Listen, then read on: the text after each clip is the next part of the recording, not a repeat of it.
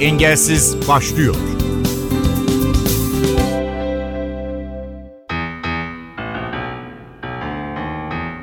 Merhaba ben Ayhan Aktaş. Programımızda görme engelli milli futbolcu Abdullah Sümer yaşam ve spor yaşantısına dair sorularımı yanıtladı. Poşetin içine koydukları topla futbola olan ilgisini hep canlı tutan milli sporcu sık yaşadığı sakatlıklara üzülse de hedeflerini büyük tutuyor. Abdullah Sümer, görme engelli futbol kuralları içinde basketboldan alıntılar olduğunu da söyledi. Dinliyoruz. Ben Abdullah Sümer, Kayseri'nin Develi ilçesinin Çataloğlu köyünde 93 yılında dünyaya geldim. Yaklaşık 12-13 yıldır B1 futbol milli takımı sporcusuyum. 6-7 defa turnuvaya katıldım. Başarılarımız, şampiyonluklarımız, derecelerimiz bulunmakta. 2024 Paris Olimpiyatlarına da inşallah yolcu olacağız. 7 yaşında görme engel oldum. Yaklaşık 2-3 hafta içerisinde kapandı. 7 yaşından bu yana total olarak yani hiçbir ışık dahi algısı olmadan hayatıma devam ediyorum şu anda. Normal gördüğüm zamanlarda köyde, mahallelerde, harmanlarda top oynuyordum. Görme yetimi kaybettikten sonra yine futbol oynama isteğim hiçbir şekilde kaybolmadı. Yani malum 2000 yılı, 99 yılı Galatasaray'ın muhteşem sezonudur. Ben de futbolcu olma isteğim oradan gelmekte. Ama hiçbir şekilde engel olduktan Ondan sonra da vazgeçmedim. Poşetin içerisine normal futbol topunu koyarak bununla oynamaya devam ettim. 10 yaşında Görmengelliler Okulu'na başladım. Kayseri Görmengeller Okulu'na başladım. Burada baktım ki arkadaşlarım da futbol oynamak istiyor. Birlikte top oynamaya başladık. Kendi aramızda maçlar yapmaya başladık. Kayseri Görmengelliler Spor Kulübü'nün başkanı bize ziyarete gelmişti. Dedi sizler çok iyi futbol oynuyorsunuz. Gördüğüm kadarıyla çok yeteneklisiniz. Sizleri kulübümüze almak istiyoruz dedi. Biz de inanamadık buna. Çünkü kulüp var,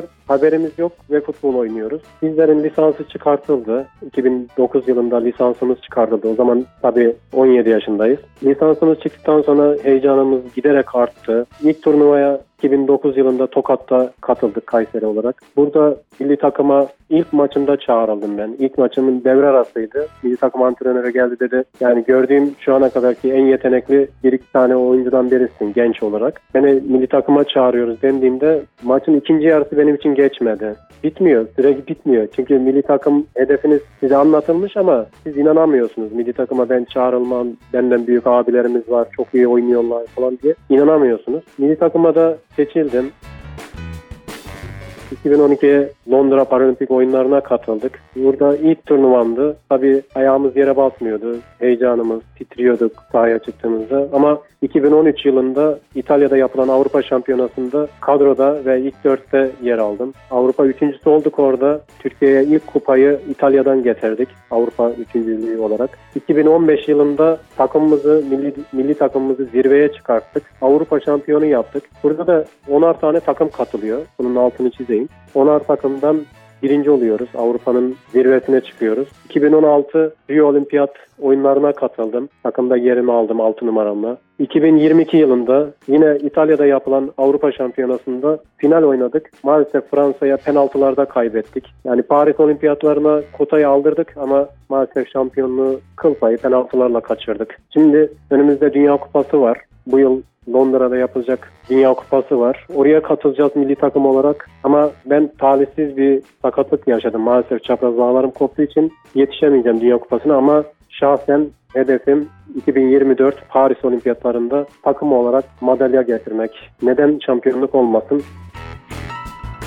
Neden okulda poşetin içine topu koyarak oynuyordunuz Abdullah? Normal futbol topu sağa sola kaçtığı için biz bunu poşetin içine koyuyoruz. Poşet hışırtılı hışırtılı sesler çıkartınca top nereye kaçarsa kaçsın yani gidip sese dayalı olduğu için onu rahatlıkla bulabiliyoruz. Ülkemize zilli top çok geç geldi. Biz de o süreyi topu poşetin içine koyarak yine futbol oynamaya devam ettik. Şöyle söyleyebilirim. Zilli top ülkemize geç gelse de yine 2000'li yılların başlarında futbol oynama isteği çok fazlaydı. Bu sadece bende değil. Görme engelli abilerimizde futbol oynama isteği çok fazlaydı. Giderek bu günümüzde azalıyor. Ama futbol bize kazandırdığı çok şey olduğu için sosyal hayatta bu özellikle mesela Ankara'ya deplasmana gidiyorsunuz. Kayseri'den kalkıp Ankara'ya deplasmana gidiyorsunuz. İstanbul'a deplasmana gidiyorsunuz. Ülke olarak bize evet poşetli topla başlamış olabiliriz ama en önemlisi sosyal aktivite. Bu da bizi çok çok ileriye götürdü. Zilli topa geçtikten sonra da daha büyük bir profesyonellik kattı bize. Avrupa'daki tesisleri gördük. Avrupa'daki görme engelliler okullarını gördük. Buradaki tesisleşme de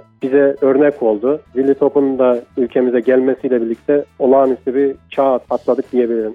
Avrupa'da ve dünyada benzeri olmayan lig usulümüz var. Galatasaray, Fener, Beşiktaş, Trabzon gibi takımlar nasıl deplasmanlı lig oynuyorsa biz de bunu oynuyoruz. Avrupa'da böyle bir şey yok. Brezilya futbolun mesela merkezidir ama Brezilya'da böyle bir şey yok. Bunlar ne yapıyorlar? Nisan ayında toplanıp bir maç yapıyorlar. 1 Nisan'da diyelim ki toplanıp maç yapıyorlar. Sonra 1 Mayıs'ta maç yapıyorlar. Sonra 1 Haziran'da maç yapıyorlar. Bizde öyle bir şey yok. Biz Galatasaray, Fener, Beşiktaş gibi sürekli deplasmana gidiyoruz. Bu da sürekli bizim formda olmamızı sağlıyor. Sürekli antrenman yapmamızı gerektiriyor. Sürekli çalışmayı gerektiriyor. O yüzden ülke olarak aslında çok çok üst seviyedeyiz. Sadece basit detaylarda kalıyoruz biz. Avrupa'nın en iyi oyuncusu bizde. Avrupa'nın en, yani gol kralı bizde. En iyi kalecisi bizde. Ama fiziksel olarak ve teknik olarak henüz yeterli seviyede olmadığımız için aslında birazcık geride kalıyoruz. Testleşme onlardan aldığımız örneklerle testleşmeyi de tamamladık. Şu anda tek sadece sahada teknik ve fiziksel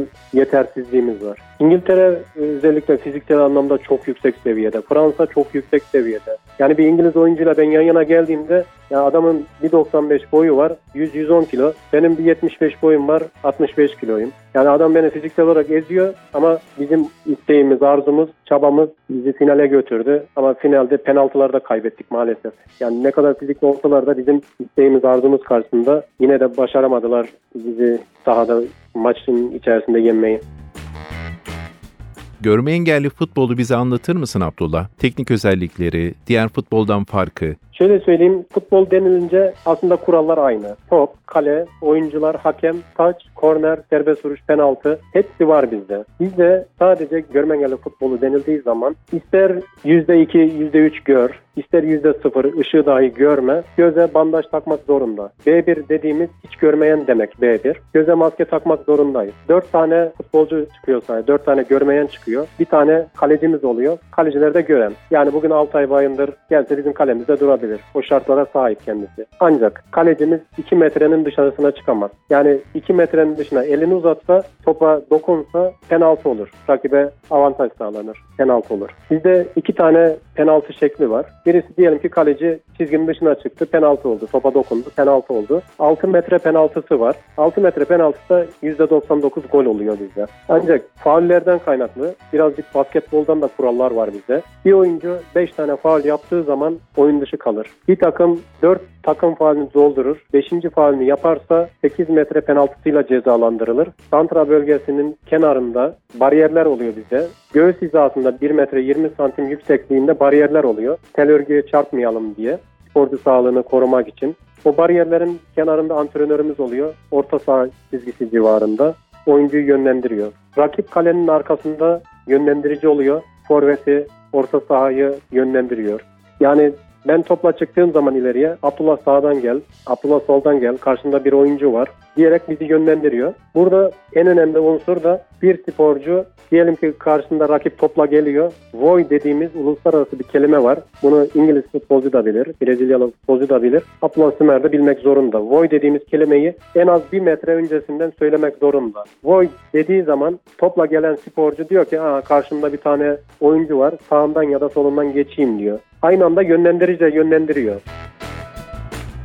Taraftar durumunu nasıl kontrol ediyorsunuz? Zira siz zilli topu takip etmek zorundasınız. Evet, e, burada zilli toptan başlayayım önce. Topun içerisinde çıngırak var. Top hareket ettiği sürece biz topun sesini duyuyoruz. Saha ölçülerimiz dışarıdaki mahalledeki sahaları düşünelim. 40 metre, 20 metre. Burada seyircilere çok iş düşüyor. Yani diyelim ki rakip hücum yapıyor. Biz İngiltere ile oynadığımızı varsayalım. Rakip hücum ediyor. Siz orada ses çıkartırsanız o İngiltere takımına avantaj sağlar. Ya da biz hücum ederken onların aleyhine lehine olur. Bu yüzden seyircilerin tamamen sessiz olması gerekiyor. Tamamen sessiz olsun ki biz topu duyalım, biz kale arkasındaki yönlendiriciyi ve orta sahadaki antrenörümüzü duyalım, kalecimizi duyalım. Birbirimizle de konuşuyoruz. Top benim ayağımdaysa, arkadaşım bağırıyor sağdayım ya da karşıdayım diye. Bizde iletişim çok yüksek olduğu için seyircilerin de sessiz olması gerekiyor. Yaptığın sporun en sevdiğin özelliği nedir Abdullah? Yaptığım spor hem fiziksel olarak hem de sosyal aktivite olarak beni evden çıkartıyor. Sahada mücadele ediyorum. Mücadele ettiğim sürece stresimi atıyorum ve en önemlisi yani Görmengeler Futbol Milli Takımında olduğum için yani ülkemi temsil ediyorum. Futbolu çok sevdiğim için burada da zirveye ulaştığım için çok mutluyum. Milli sporcu Abdullah Sümer, hareketli yapısının bir sonucu olarak 7 yaşında yaşadığı kazayla görme kabiliyetini kaybediyor. Okula 10 yaşında başlayabiliyor. Futbol sevgisi ise hep var. Milli sporcu yaşam hikayesi ve hedeflerini anlatıyor. Dinlemeyi sürdürüyoruz. 7 yaşında okula başladığım ilk gün öğretmenimiz bize söylemişti öğleden sonra gelmeyin okulda temizlik yapılacak diye. Ben de evime geldim babam söyledi dedi evimizin arkasındaki komşumuz ev yaptırıyor. Bir kamyon tuğla geldi sakın gitme kafana tuğla düşer ya da inşaat alanından bir yere düşersin. Tamam dedim. Babam işe gittikten sonra da ben de direkt inşaat alanına gittim. Orada arkadaşımla oynarken yaklaşık 4 metrelik 5 metrelik alandan aşağı düşerek gözlerimi kaybettim. İlk yere düştükten sonra uyandığımda görüyordum. Yaklaşık 2 hafta içerisinde yavaş yavaş kapandı. Retinalarım yırtıldı. Zaman içerisinde de ailem bunu fark edince de hastanelere götürdüler. Ama maalesef ki retina yırtığı anlaşılınca yaklaşık 3 yıl evde oturmak zorunda kaldım. Yani çünkü bilmiyorsun, ücra bir köşede yaşıyorsun. Kayseri'nin Develi ilçesinin Çataloluk köyü. Şehir merkezine yaklaşık 100 kilometre uzaklıkta. Ulaşım çok zor, dağlık bir alanda yaşıyorsunuz. Köye sağlıkçılar gelmişti. O zamanlar hastaneler falan şehir merkezinde, ilçe merkezinde olduğu için köye sağlıkçı ebeler falan gelmişti. Bunlar dediler sen görmüyorsun okula gidiyor musun? Yok dedim. Kayseri merkezde görmengelliler okulu var gitmek ister misin dediğinde havalara uçmuştum ben. Çünkü okula gitmişsin o arkadaş ortamını görmüşsün ama görmengelli olunca evde oturmak zorundasın. Böyle olunca ben de gitmek istediğimi söyledim. Babamla birlikte Kayseri Görmengeler Okulu'na yazdırdı beni 10 yaşında. Yaklaşık 3 yıllık gecikmeyle Görmengeler Okulu'na başlamış oldum. Eğer ben 20 yaşında, 25 yaşında görme engelli olsaydım inanın özgüvenim olmazdı. Evden çıkamazdım. Şu anda beyaz bastonumu çekip rahatlıkla gidip alışverişimi yapabiliyorum. Parklarda yürüyüşümü yapabiliyorum. Ve en önemlisi spor yapıyorum. Ama 7 yaşında sonradan görme engelli olduğum için henüz dünyanın farkında değilsiniz. En fazla bildiğiniz yer evinizin çevresi. Kendi sokağınız, kendi köyünüz. Onun dışındaki hayata ailenizin desteğiyle işte bastonu eline alacaksın, yürüyeceksin, takılacaksın, öğreneceksin dedikleri için 7 yaşında görme engelli olmanın aslında avantajını yaşıyorum ben. Doğuştan olsaydım en azından derdim ki doğduğumda görmüyordum, çevreyi çabuk öğrendim. 7 yaşında sonradan olunca çevreyi çabuk kavradım. Dedim bu benim hayatım. Rahatlıkla sporumu da yapabilirim, okuluma da gidip gelebilirim. Bastonla haşır neşir olduğum süre içerisinde rahatlıkla hayatımı sürdürebiliyorum.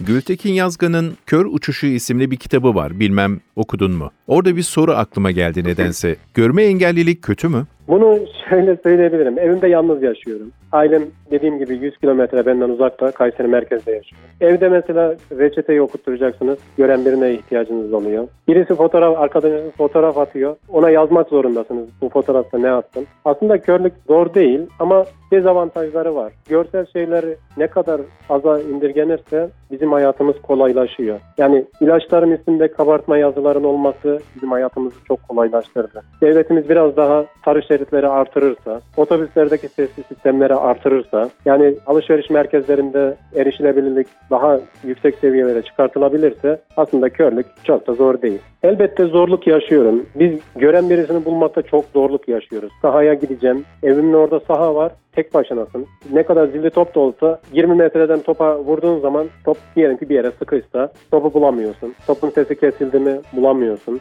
O yüzden fitness salonuna gittiğimiz zaman eğer orada siz istemeye istemeye siz oraya alıyorlarsa çok fazla yardımcı olmuyorlar. Tek başınıza kalıyorsunuz. Ağırlıkları kendiniz ayarlamanız gerekiyor. O yüzden zorlukları var elbette. Muhakkak gören birilerine ihtiyaç duyuyoruz.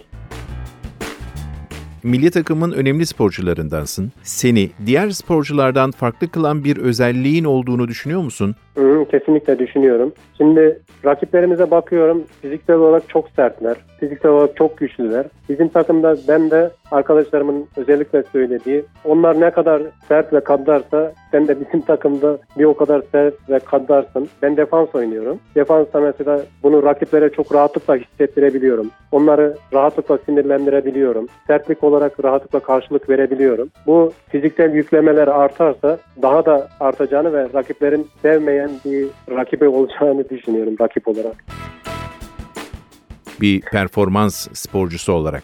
Nasıl Hı-hı. yaşıyor Abdullah bir günü? Uykuma çok dikkat ediyorum. Sabahları erken kalkıyorum. Mümkün olduğunca sabah 6.30'da 7'de kalkmaya çalışıyorum. İlk önce yürüyüş yapıyorum mesela. Sabahları kalktığım zaman parka gidip yürüyüş yapıyorum. Bu hava soğuk olmuş olmamış bu hiç önemli değil benim için. Çünkü kendimi saat 10.30'daki 11'deki antrenmana hazırlamam gerekiyor. Sabah yaklaşık bir saatlik yürüyüşün ardından eve gelip kahvaltımı yapıyorum. Mümkün olduğunca kitap okumaya ve film izlemeye gayret ediyorum. Saat 10.30'da antrenmanıma gidiyorum. Sahada çalışmamı yapıyorum. Yanımda gören olursa ekstra oluyor benim için. Gören olmazsa da ne yapıyorum? Tel örgünün kısa kenarına telefonu koyuyorum. Müziği açıyorum. Kısa kenarda koşularımı yapıyorum. Sonra topla çalışıyorum. En sonunda da mümkün olduğunca şut çalışmaya çalışıyorum. Telefonu kalenin içerisine koyuyorum. Yine oradan müzik sesi geliyor. Ben oraya penaltı çekiyorum. Milli takımında penaltısıyım. Akşamları da kendimi özellikle saat 5 gibi fitness'a ayırıyorum.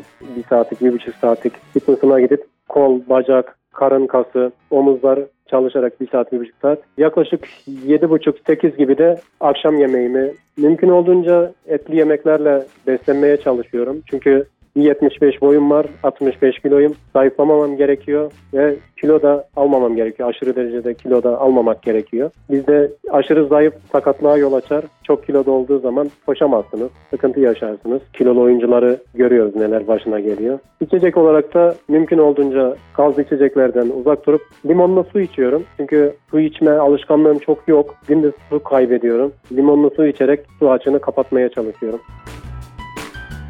2024 Paris Olimpiyatlarına sapa sağlam döneceğime inanıyorum. Hedef orada altın madalya. Daha öncesinde 2016 yılında Rio Olimpiyatlarında 5. olmuştuk. Ama hedefimiz büyüyor. Büyüyerek devam ediyor. Umarım 2024 Paris Paralimpik oyunlarında yani şampiyon olursak olağanüstü bir şey olacak. Olmazsa da ilk üçe girmek için çabalayacağız. İlginize alakanıza ben çok teşekkür ederim. Adımız duyuluyor. Ama en önemlisi bizim benim adımın duyulması önemli değil. Bir tane engelli bir arkadaşımız kalkıp bu röportajdan sonra spora başlarsa ya da en önemlisi dışarı çıkarsa bu gerçekten sizlerin sayesinde olacak.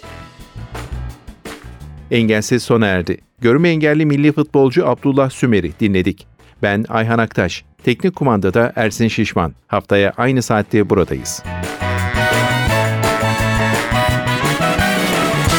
Programın tüm bölümlerini ntvradio.com.tr adresindeki podcast sayfamızdan dinleyebilirsiniz. Engelsiz sona erdi.